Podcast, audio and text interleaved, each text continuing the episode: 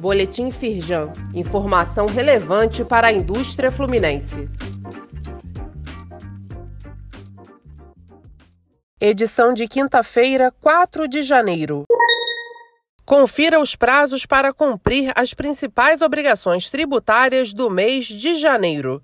Entre elas estão a declaração de débitos e créditos tributários federais previdenciários, referente ao ano de 2023, e também a escrituração fiscal digital das contribuições incidentes sobre a Receita. Confira o calendário completo no site da Firjan. Imprensa repercute mapeamento da Firjan que aponta dificuldade das pequenas empresas em participar de licitações públicas.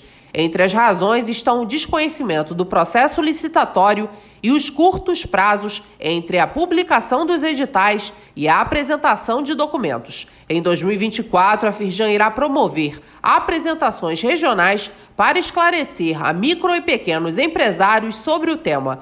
Confira as reportagens através dos links disponíveis neste boletim e saiba mais e acesse a pesquisa na íntegra no site da Firjan.